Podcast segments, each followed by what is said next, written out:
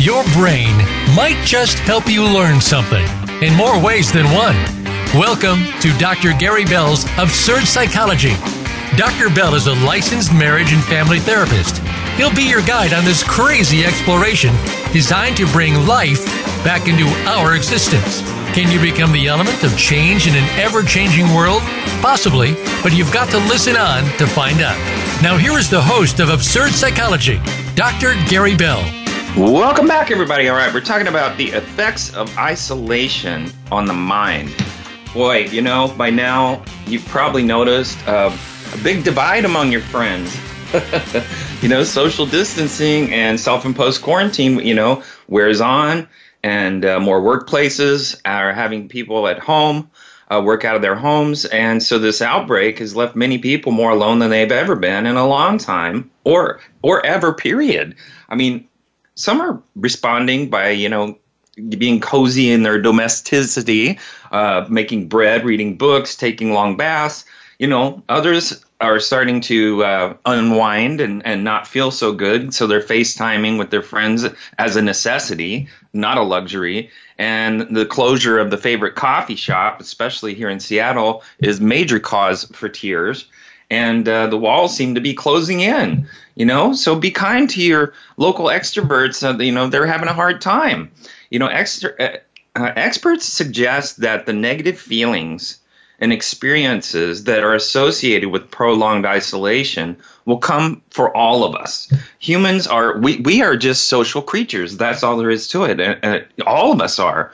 And while this epidemic and pandemic is very extreme, it's largely unprecedented moment. And so the kind of seclusion that's been eating at people over the last few weeks is not just uncommon as an experience that you might imagine, but the impacts of social isolation on your bodies and your minds have been felt. And they've actually studied what isolation does to different people, um, from astronauts to, to people that are incarcerated, uh, to, uh, you know, immuno uh, compromised people, uh, children especially, uh, Antarctic researchers, um, and, and the elderly. And the patterns that have emerged from these experiences and the radical aloneness illuminates a whole lot of ways to understand and improve our own.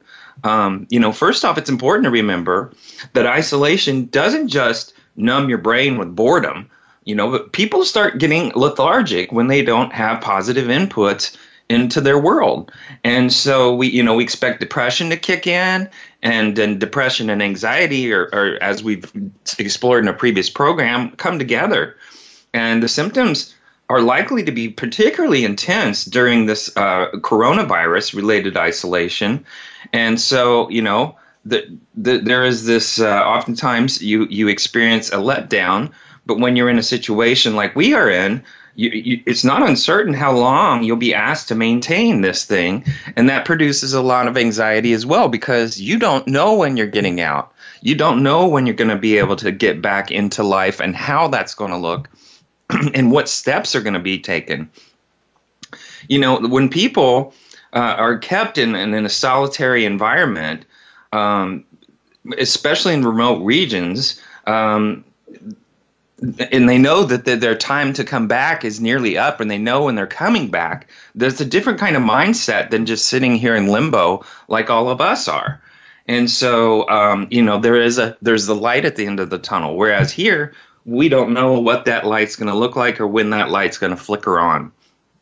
And so we also have to look at the negative psychological impact um, about the confusion about what's going on, not having clear guidelines, getting different messages from different organizations, different uh, local governments, different uh, governors, and then and then our federal government. And so, you know, far more uh, uh, governments, including the United States, have really have some have heeded the advice and some have not heeded the advice, and and perhaps what's more concerning is that the psychological strain of loneliness manifests physiologically.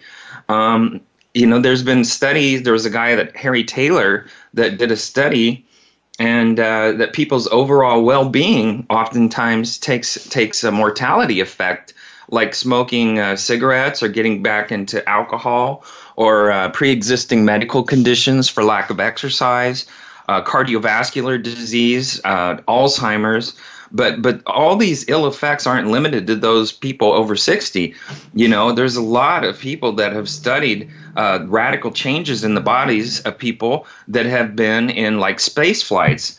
Um, they these young uh, trained people not in a condition of a real threat, but the fear fact of being confined affects the body. And if you change your environment in a quite extreme way, it changes you. And so you know, if you're isolated, let's say for maybe three months, um, experience changes in your sleep, changes in your immune system, uh, and in your endocrine and, and in your uh, neurocognitive systems, and all there's alterations to your metabolism. So being confined and isolated affects our physiology as a whole. You know, does that mean our body's going to go crazy? Well, I, I think it's going to be interesting to see what everyone looks like after the fact. Um, but uh, you know, God forbid, especially if you can't go to get get your hair cut. so I know I look like a, a hairy gorilla um, right now. so you know, anyone who's marginalized is more likely to have more uh, limited social network. Um, like an LGBTQ uh, community or survivor of, of abuse, um, these people may not have many friends or a friend to call or may be unable to do so. And so some have um, t- technology as a mean of connecting, but lower income groups may not have the FaceTime and the Skype uh, or the minutes on their phone. And so people take that for granted. And using their devices can be a strain on people's incomes, particularly uh, if this has left them out of a job. You know, some minority uh, people are going to be hit particularly hard because they often work in service industries, which increases the risk for social isolation and loneliness and and uh, coronavirus, and it could create an economic and social major recession if that. Uh, in fact, is not looked at, and then and and those people are assisted, you know. But why is isolation so difficult for humans to to uh, really get there to withstand it, to be resilient. So, one of the reasons that living in isolation is difficult because humans, as social creatures, many people that have lived in uh, isolated environments um, report that loneliness can be the most difficult part of a job. And, and let's face it, time on your hands is one of the most destructive things to a human being. Too much time in their hands. When people have too much time on their hands, and they don't know what to do to it, they do things that are destructive oftentimes. You know, um, there's people that have uh, survived uh, in the Amazon, and, and, their loneliness is what they suffered the most. So most people are afraid to be lonely, and and it can be damaging. Um, you know, uh, people that are uh, less able to deal with stressful situations um, are socially some socially isolated people the stress that is very stressful to them to have to be caged in a in a in a small little place or in their home and not being able to really get out and do anything. Um, they also uh, people that are socially isolated have a propensity to feel a lot more depressed and so uh, and they have problems processing information many times. And this this can lead to difficulties with decision making memory storage and it's likely it could lead to an illness. So you know people uh, that, who are lonely are much more susceptible to illnesses um, because they ruminate on it and and they may maybe overcompromise and then they end up getting something. Or then they deny deny deny like they may go out and, and put themselves in danger, and then all of a sudden, bang, they get sick. But the impacts of social isolation become worse when people are placed in physically isolating environments for, for like, like solitary confinement can have a really negative psychological effects on prisoners including significant increases in anxiety and panic attacks and increased levels of paranoia and being less able to really think very clearly. Many prisoners have reported long-term mental health problems after being isolated. Um, there's you know they they could spend endless hours and days completely isolated which can make them susceptible to their captors orders let's say if they're kidnapped or manipulations And, and uh, people that are alone in the dark, the effects of isolation can become even more pronounced if you experience it in total darkness, causing your physical and your psychological consequences. So when you're um, complete darkness, when you're isolated in complete darkness, that can really mess up your sleep cycle. Um, you know, two of the, the key mechanisms for sleep cycle is melatonin, which is what your brain uh, manufactures. That's why babies sleep so long. And the brain's uh, uh, nucleus. And so the daylight reduces our levels of melatonin and it helps us feel awake. And daylight, daylight also uh, resets our waking time of our sleep cycles. Uh, and then our sleep cycles will start to drift. And so without daylight, our 24 hour circadian rhythm can all of a sudden be altered. And so that can mess people up as far as sleep is concerned. You know people like there's a reason there there's a, from what i've heard people that explore like cave systems may find their sleep cycle becomes disrupted. And that that means that every time they feel like going to sleep it, it, they don't have a regular pattern and so that shifts every day and so basically they they have a lot of trouble people that work in mines and things like that this disruption to the circadian rhythm also makes us feel depressed and fatigued. Um, people that don't get sleep or good sleep uh, oftentimes do feel depressed. They feel irritable. They feel angry. They're very quick to anger. Their emotional uh, abilities, their emotional vocabulary, emotional intelligence is uh, very narrow when they're tired. So the brain is just going to go to the easiest things. And so, um, also, people that are socially isolated can experience hallucinations because the lack of stimulus causes people to uh, have internal thoughts. So they go internal instead of external, and, the, and then their feelings, uh, as they occur in the uh, inner environment that they're in come forward and create hallucinations where they escape and imagine you know something is uh, like the ceiling is all of a sudden uh, like a, a, starry sky or something like that you know? And um, people in total isolation also oftentimes feel like there's a ghostly presence or someone that watches them. And so while the impact of isolation can be severe you know there's some good news. The, the effects are reversible and so exposure to daylight can, um, uh, for some people who've been held in isolation against their will, may develop a long-term mental health conditions like PTSD. But some people who have faced the challenge of being alone for an extended period of time may see it as a time of personal growth including emotional growth and feeling closer to their families and friends, having a better perspective on life, having a better perspective on faith. If they believe in God, maybe they develop a much better prayer life. Maybe they develop a more centered. Uh, feeling a sense of centeredness with God. There also may be uh, people exploring ways that their life can give back in a better way to others. And many people might be rethinking their careers, and they could use this time to rebuild and get a momentum and move their life into something that they're more passionate about. But um, you got to define isolation, and, and it's it's the experience of being separated from others, and, and it may result in being physically separated, such as when a person lives in a remote area but also can result from emotionally being emotionally removed from let's say a community or where you feel some people have betrayed you or you feel like you don't like some people um, so an isolated person usually has low self-esteem usually has loneliness if they allow it to get to them and they're not productive with it. So over time, a person may develop a social anxiety or depression or other concerns and so, you know, it's not a bad idea to reach out, even though telehealth is the primary means of delivering therapy. Uh, it works quite well, actually. And I've been doing quite a bit of it with people, and it, it works very, very well. So, just reaching out to a therapist is sometimes a really good idea. Um, social isolation, if you just look at it, it's basically in, in raw form the the absence of social relationships, and it's it's really distinct from solitude. which is simply uh, the state of being alone. But social isolation really occurs in solitude or in the or in the vicinity of others, but you're isolated from others. And and you know, solitude is kind of peaceful. It can be chosen.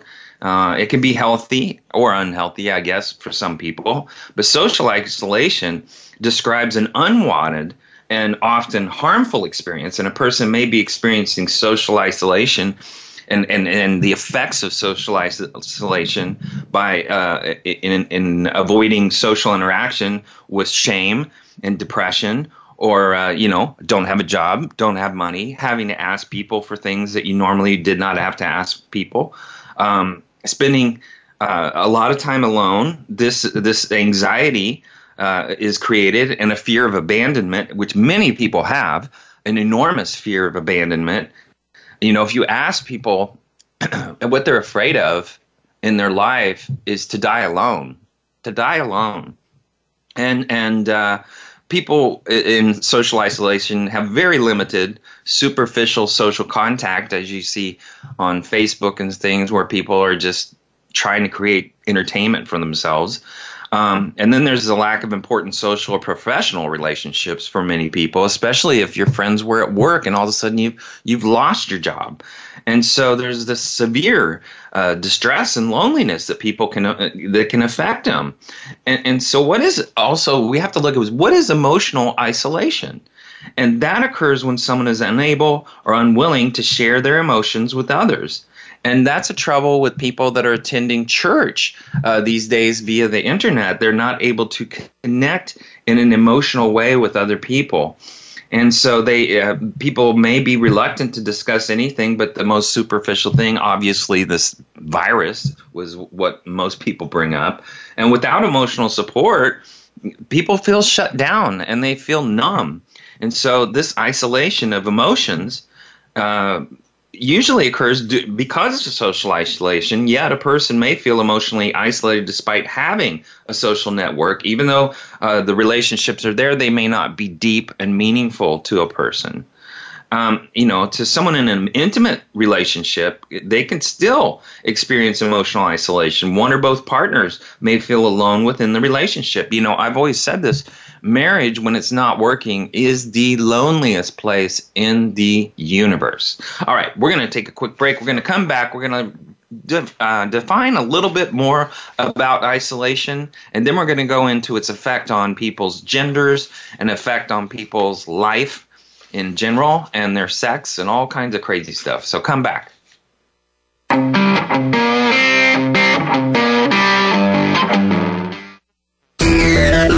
Friend us on Facebook to keep up with what's empowering the world. Voice America Empowerment. Dr. Gary Bell is available for speaking engagements as well as teaching at your seminar or workshop and life coaching via telephone, Skype, or in person in the Seattle area.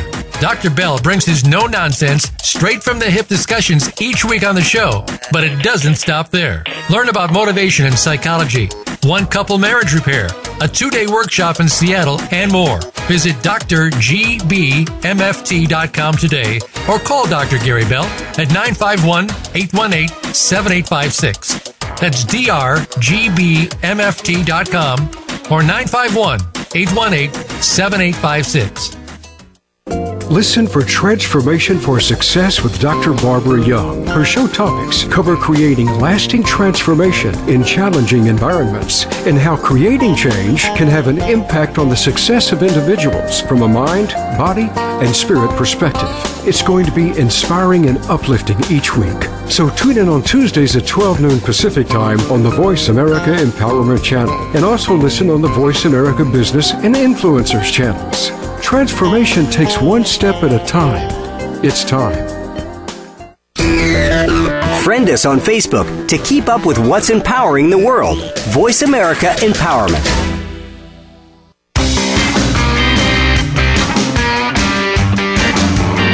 You are tuned in to Dr. Gary Bell's Absurd Psychology. If you have a question for Dr. Gary or his guest, please call in to 1 888 346 9141. That's 1 888 346 9141. That's easy enough, but if you want to send an email, it will take some thinking. Got a pen? The email address is drgbmft at sbcglobal.net. Or you can just click on Email Host on the Voice America page. Now, back to Dr. Gary Bell's Absurd Psychology.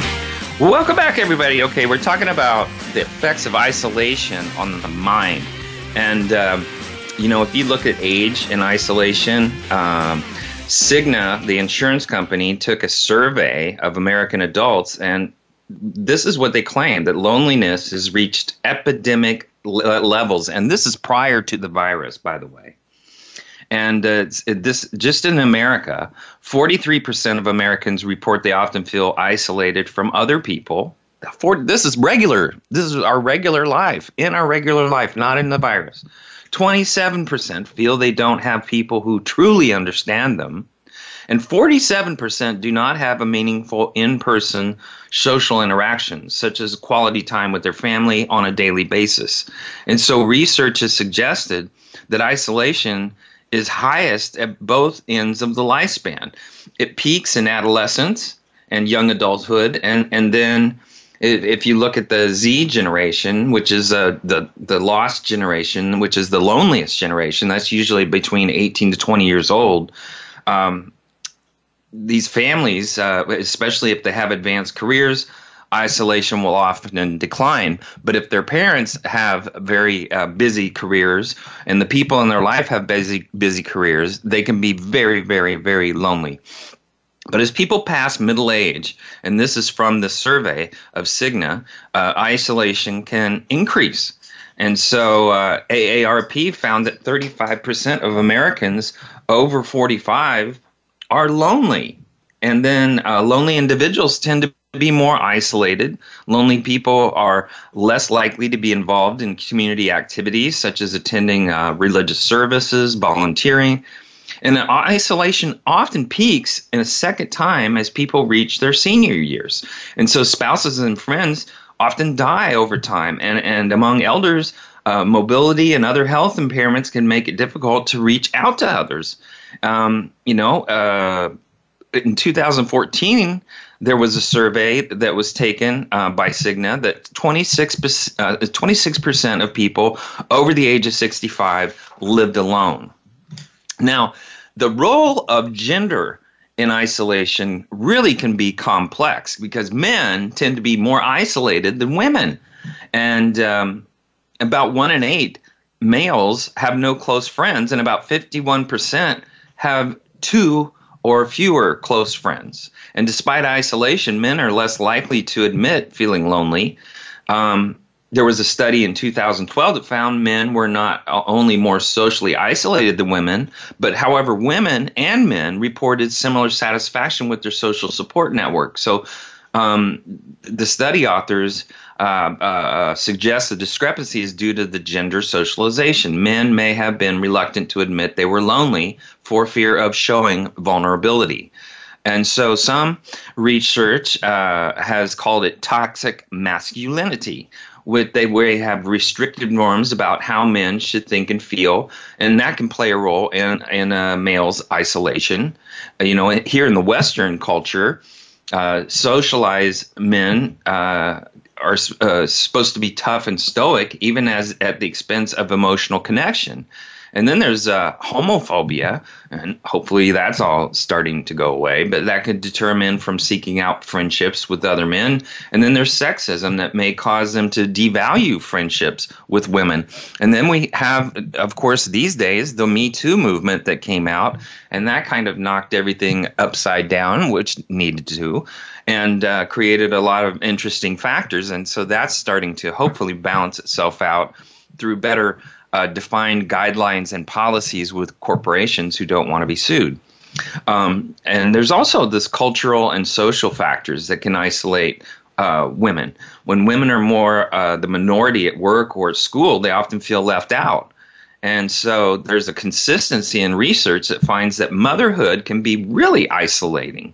And in most families, child rearing is disproportionately falls to the women. So recovering from childbirth can really isolate a woman as the demands of breastfeeding, the logistics of bottle feeding, the physical challenges of traveling with an infant, and then there's sleep uh, uh de- uh, deprivation. And this motherhood related isolation can be a risk factor for postpartum depression. As a matter of fact, it often contributes to that. And uh, so it, there's a study in 2013 that suggests reducing isolation and loneliness among new mothers can lower their risk of postpartum depression. So that is a good thing. You know, a person's gender may also be a risk factor for isolation when they don't identify with a uh, dominant model of a gender. So people who are, are gender fluid or non binary may feel isolated or lonely, especially when people around them don't accept or understand their gender or their preferences. So social media, you know, promises to help people be more connected. That's one of the good things that it offers.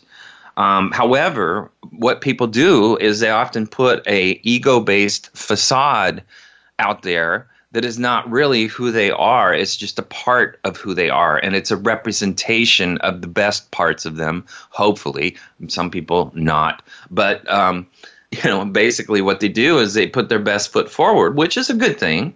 Um, but it's also kind of like going fishing. Um, you know, you're hoping to uh, trick trick people into uh, connecting with you, and only to find that you're not the same person that you represent yourself to be. So, so that's the sad part about social media, and also uh, it it, it replaces in person connectedness. So people already have a hard time communicating. Um, people have a hard time having a conversation or having even a meaningful conversation.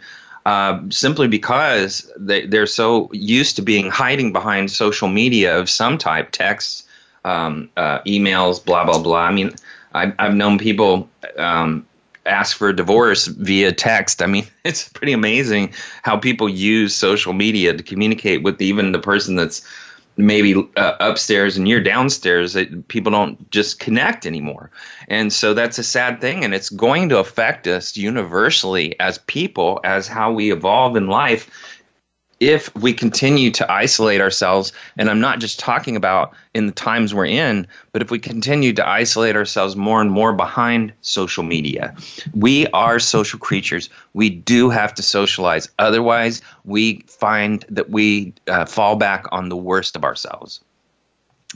So, uh, once again, we talk about heart disease, we talk about high blood pressure, uh, coronary artery. Um, you know there's a good risk of, of uh, disabilities. And there's also the dementia and, and the depression and anxiety and low self-esteem that comes with this. And sometimes if it's forced on you like we're in these days some people can be traumatically affected. Now what does this thing do this isolation? What does it do to people's sex life? Well there's a lot of strong predictions that at the end of the year uh, hospitals are going to be not full of coronavirus, but being full of babies. and so, if, if you're a pediatrician, this is a really good day and age for you. and so, you know, if, um, with the prospect of staying indoors during coronavirus, um, how we for, form relationships, navigate sex, and intimacy is also going to change. You know, not everyone lives with a sexual partner you know, and so they may leave home and meet up with someone to have sex uh, when they aren't a member of your household. That that might um, violate some social distancing protocols. Um, you know what social distancing is is it's limiting the number of people you come into close contact with. And so this applies to sexual relations with others, especially people outside of your home. Even if you don't have symptoms, staying home can be the difference between life or death uh, for another person. So if you're, you're a carrier of the virus, and uh, you spread it through, you know, it spreads through respiratory droplets through close contact. And so, guess what? You know, casual sex is uh, very close contact, and that can cause some really big uh, problems. Could, this could be a life and death decision for somebody who has sex with other people. You know, um, it, it's good to stay connected through the phone, through video, online methods. If you have to do your sex stuff, do it that way. um, at least it's healthier than you uh, going to find someone and exposing yourself to possible uh, coronavirus or any other disease that they may pass. You know, um, the, uh, it was funny because uh, New York City's uh, public health department went crazy a couple weekends ago and outlining specifically how to enjoy sex while preventing the spread of COVID. so, so it, it's really important to understand that it spreads through uh, saliva or mucus, and uh, that direct contact can really hurt hurt people. It can it can give them the virus, and so uh, they also talk about hygiene. Uh, New York uh, City talks about hygiene, uh, f- f- being in your home, being mindful. Even if you live with your partner, you may want to skip sex if anyone has been not been feeling well, and so that affects people's life. It's a real bummer. You know, a lot of people are taking this really serious, and a lot of people are not informed or or or uh, they're scared and don't have the tools uh, of what to do. So when making the choice to move sex online, it's important to be educated informed about how to do that safely, number one, and financially, because a lot of people out there are trying to take advantage sexually of the times that we're in by uh, displaying themselves on net on the internet and making people pay for it. You know, uh, you know, it's it's a good opportunity to assess what is it that I want and need, and how can I approach this, engaging with people online in a meaningful way where your intent is clear? You know if if the cyber sex stuff is there for you ease into it. Don't see, you know see what's comfortable because like i said people can take great advantage of your uh, the lack of thinking while you're in a sexual um, uh, mood so you can you know start uh, sexting and then send pictures and then move over to video if that's what you feel but you need to establish your boundaries around what sex looks like in the communication.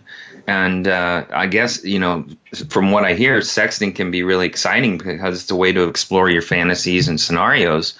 But, you know, you, you must ensure you've had a discussion around consent and privacy and decide whether concealing your identity is important, especially with photos. You know, you have to be so careful because that stuff can go everywhere out there. And it does. People take great advantage of that kind of stuff.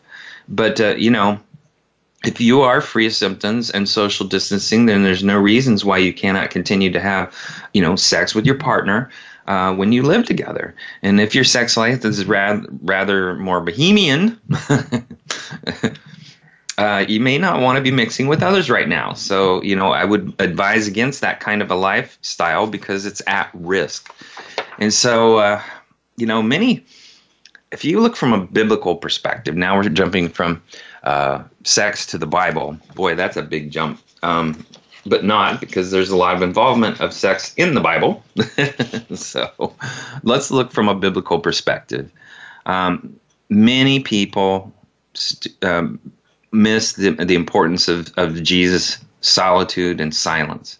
You know, uh, a, a lot of people need to understand that this is exactly what Jesus did uh, when he prayed and when he went off and had a dialogue with God is he would send a, spend a lot of time socially isolated uh, once for 40 days and, and be able to begin to cultivate a dialogue with God in which it helped him define the purpose of his living here.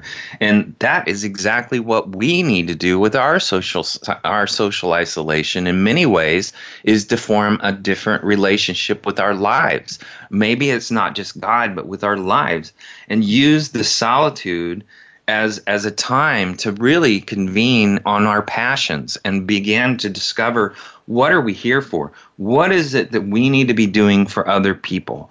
How is it that we can be helping other people in, in their lives in a real, real way with real gifts that we have? And, and so, you know, we can do that from home.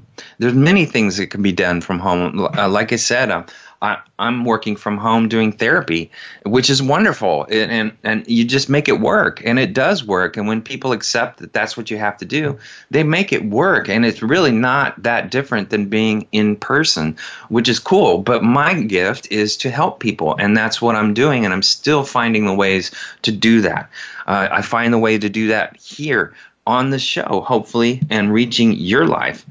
You know, um, but it's important to to to you know look at Jesus and and and understand that uh, you know uh, there's a lot of solitude in the Bible. There's a lot of necessity of solitude, and it also creates often very good words of wisdom in our life, and it can help us block out the things that don't fit and re-add the things that do fit, and bring in the new. and and and now we're starting to, I think, if people like are on Facebook or something like that many people are starting to glimpse into other people's lives and maybe find ways that they can add what they do with their life into their life.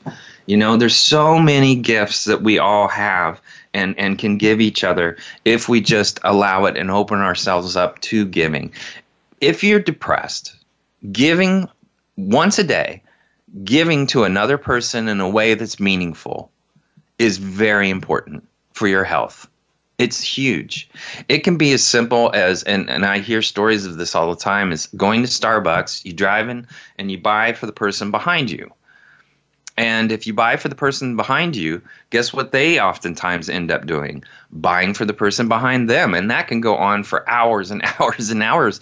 But that means people are giving to each other. And that's a very important component of life is giving to other people. And when we do that, we lift ourselves out and we define meaning in our life. And being socially isolated, there are ways to give without hurting ourselves without overcompensating. There's so many ways that we can help other people. You know, starting a prayer wall is a great way to do that. Uh, teaching people yoga on the internet is a great thing if you can do that. Teaching people how to meditate, if you're really good at that, do that so people can really understand what they can turn social isolation into solitude, into peace. Very meaningful things. You know, um, basically, you know, Jesus withdrew from the disciples and large crowds quite frequently, and that was one of the most important components of his life was his prayer life and, and how that was able to give to himself in order for him to give to others. That was his way of, of, of powering up. And we can use this time to do that, to power up our own lives in meaningful ways. Um, you know, if it's writing, you know, I, I just finished the book, a good book of mental hygiene that I wrote. And that book um, just kind of came out of me and i literally believe that it was god talking through me. It wasn't me writing it because it just doesn't sound like me. But when i read it, it it's really got a lot of great tools in it. But what i'm trying to say is that pushing that book out there uh, has been really fun and really helpful in a way that people have really good dialogues with each other. All right we're going to come back. We're going to talk about how we can help ourselves how we can be healthy and how we can heal so come back.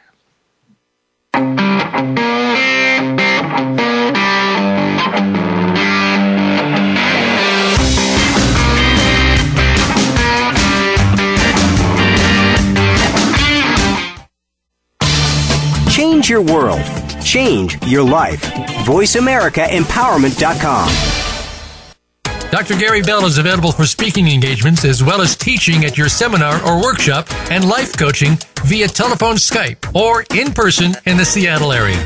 Dr. Bell brings his no nonsense, straight from the hip discussions each week on the show, but it doesn't stop there. Learn about motivation and psychology, one couple marriage repair, a two day workshop in Seattle, and more. Visit drgbmft.com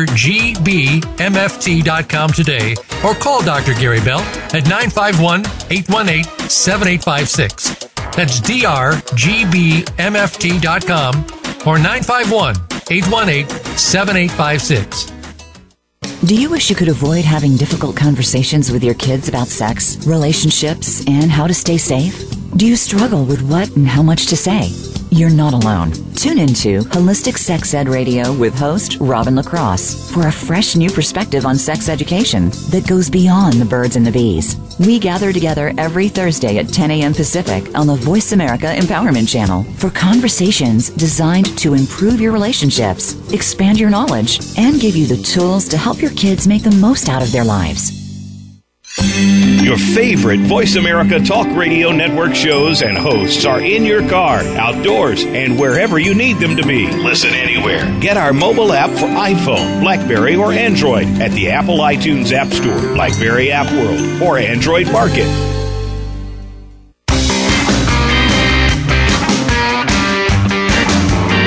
You are tuned in to Dr. Gary Bell's Absurd Psychology.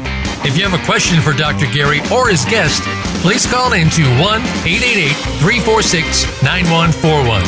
That's 1 888 346 9141. That's easy enough, but if you want to send an email, it will take some thinking. Got a pen? The email address is drgbmft at sbcglobal.net. Or you can just click on Email Host on the Voice America page. Now, back to Dr. Gary Bell's Absurd Psychology.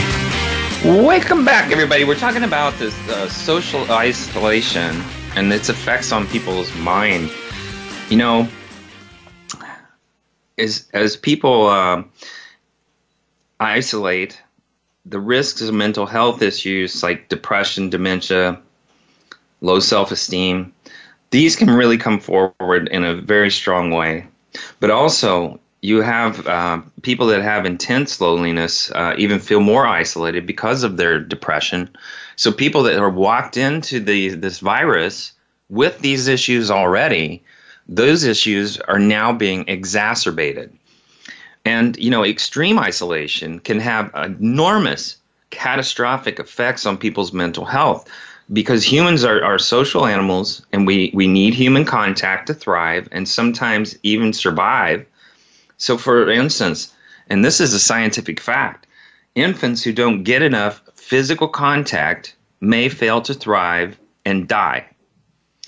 Your Inmates held in solitary confinement, especially for extended periods of time, may experience hallucinations, insomnia, PTSD, um, difficulty telling time. I mean, I have difficulty telling what day it is. I mean, I don't even know what day it is many days. I'm just like, okay, it's another day. What's my calendar? so, um, by the way, more than 80,000 men, women, and children are held in solitary confinement just in American prisons and jails. You know, if, if you have a loved one that's experiencing isolation, you know, it's a good thing to try to find them a therapist. Find them a mental health professional that can treat their mental health issues, which contribute to the situation. That's the big deal. If it's someone they can connect with that doesn't uh, affect their social status and has confidentiality, where they can say anything, um, that allows a person to be free and to roam through their mind and actually take all of the stuff that's in the back of their mind and their subconscious and lay it out to the conscious for them to evaluate. And this isolation is such a good time to do self uh, isolation, uh, not isolation, but self evaluation by understanding what is in my head. But you don't know what's in your head until you say it. I mean, you know, but you don't know. It's not clearly defined that it's out there and, and taking up your headspace. And things that take headspace cause fear, and fear it goes against life life is a faith based venture. That means we take leaps of faith on a continuous basis. We are experiential learners. We learn from experience. And so it's very important for us to continue to live in faith and not fear. When fear enters, faith leaves. When faith enters, fear leaves. And so it's important to grab in that and understand that because the more you live in fear, the more you go against the flow of life you know, what what do you want to do if you're going to self quarantine uh, or isolate? You know, while it's scary being told to self quarantine or self isolate, it's important to keep in mind that the vast majority of people who have uh, contracted this COVID virus uh, are, are um, have um, experienced mild symptoms similar to the common cold or flu and have recovered fully. But you know, if you you you know say that, the virus can be fatal for those who are considered high risk, and so that's why it's very important that we take the necessary steps to prevent the virus from spreading. And there's ways to protect yourself. Um, number one, stay home. Limit your your out of home activity to medical care. Don't go to the school. Don't go to work. You should also avoid public transportation, ride sharing, taxis. You know, if you need groceries, try using a, a, a, delivery service where your food can be dropped off. I know that many of you have already gone down this road, but it's so important to be creative. Um, it's also important, by the way, to try to keep yourself in one room as much as possible. So if you live with roommates or family members, you should also use a separate bathroom if that's possible. Now, you know, it's kind of weird. Um, they t- some people wear masks, other people don't. Uh, if you have a virus or you're sick, having a mask is only going to exacerbate it. So, um, you know, it's really important if you're sick, don't keep it blocked up to where you're breathing your own virus. You're just creating more, uh, more of a problem for yourself.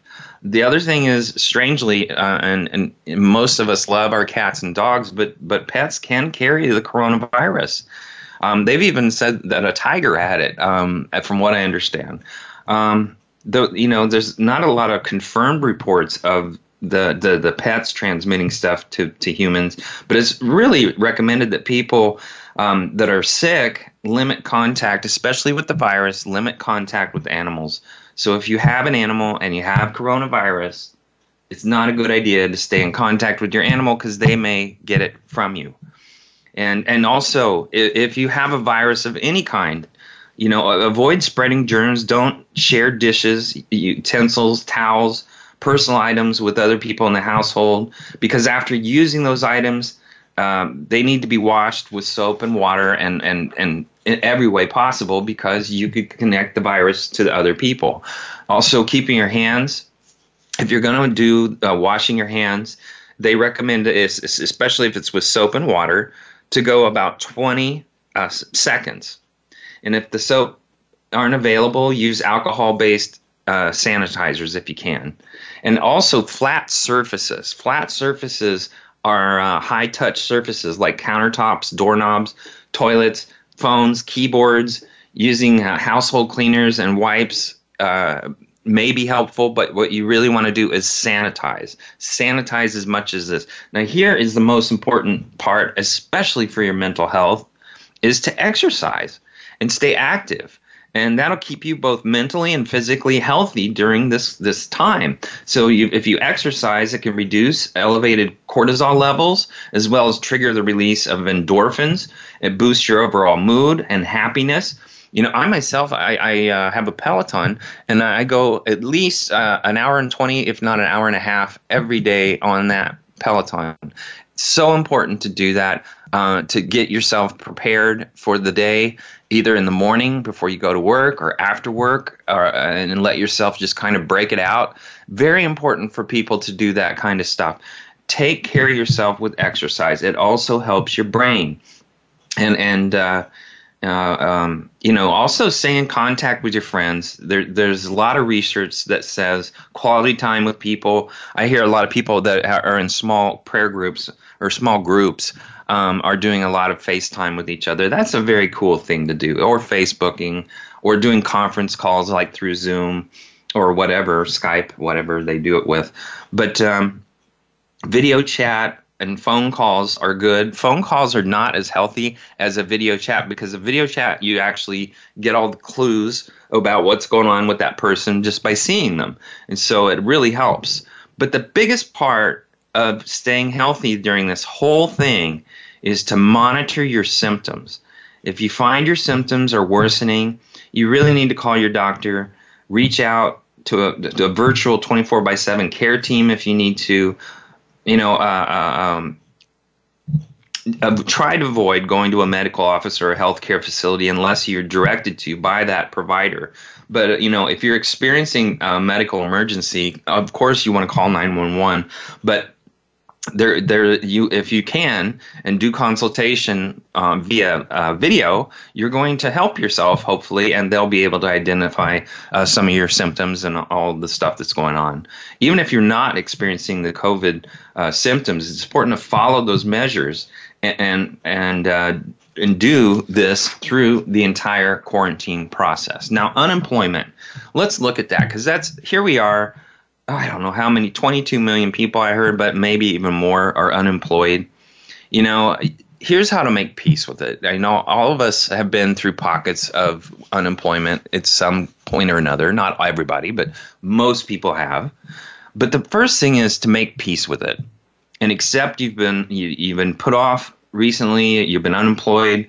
Um, and maybe you've been unemployed for a long period of time prior to the virus, but now you feel like you have no hope at all because uh, the virus has going to change the entire work environment. But you know, this is a good time to form skill sets that you haven't had or can add to yourself and make yourself a better person. You know, if you're losing your hope, your assurance, and sleep, and you're wondering if you'll ever find work anymore, um, you know, you, you your pain and concern is is important. But if you've been uh, going through uh, the ups and downs of, of this world today, you're going to find opportunities for you and take advantage of those healthy opportunities for you to learn. If you do hard, it makes your life easier. Very important it's really important to reach out to, to unemployed people in this virus. Those people are hurting, they're scared, and once again, there's really no deadline out there for these people when this is going to end. And then they don't know what's going to happen with their employment, and they don't know if they're going to be brought back. And, um, you know, uh, if you've been out for a long time, um, you know this this uh, stimulus thing that the government gave us is not going to get everybody through it um, a thousand two hundred dollars is not going to knock out everyone's bills. It's just not going to do it. And unemployment can be slow because they don't have the staffing, and so uh, it's really going to take a lot to get this world back up and running. But it's really important these days um, to build an online presence and and create maybe your own blog about something you like. Share your experiences from from your standpoint. Uh, many people may ask for your advice if you can take a confident position and a competent position on some topic and, and share your story. And that may get you in contact with somebody who can help you. Also, volunteer.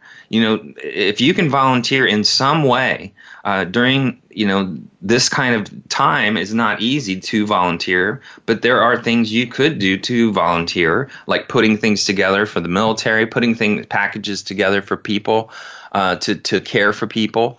Um, there are ways to give and, and, you can do that. And and and you know if you um, do meetups online with other people they may be able to indicate how you can help them do something that's very helpful also you know, it, it demonstrate to an employer if you can during this time that you're proactive and that you are ready to come back and contribute to them, making sure, especially if you've had a job, that you're looking forward to coming back. You're really wanting to get this job back and be again to make money.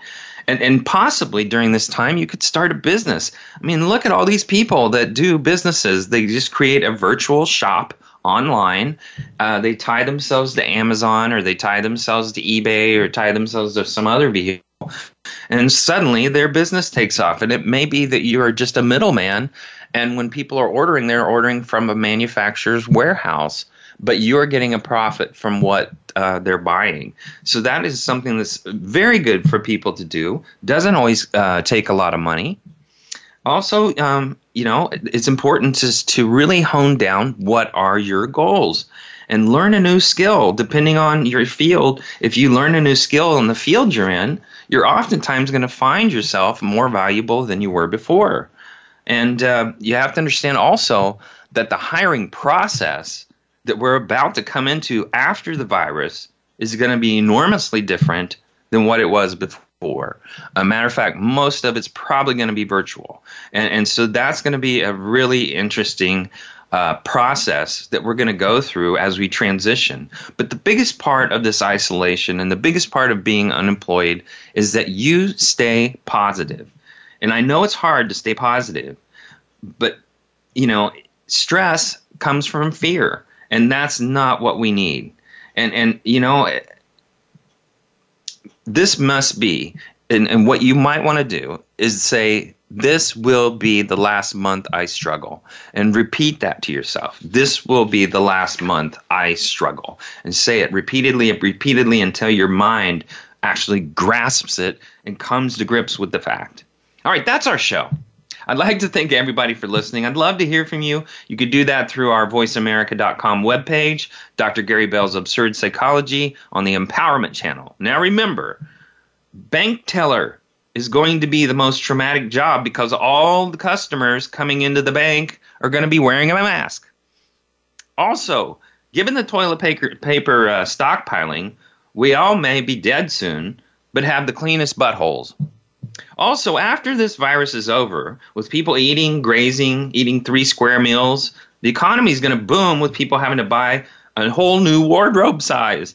And also, it figures the gas prices are down for once in a lifetime and you can't go anywhere. Thanks for listening.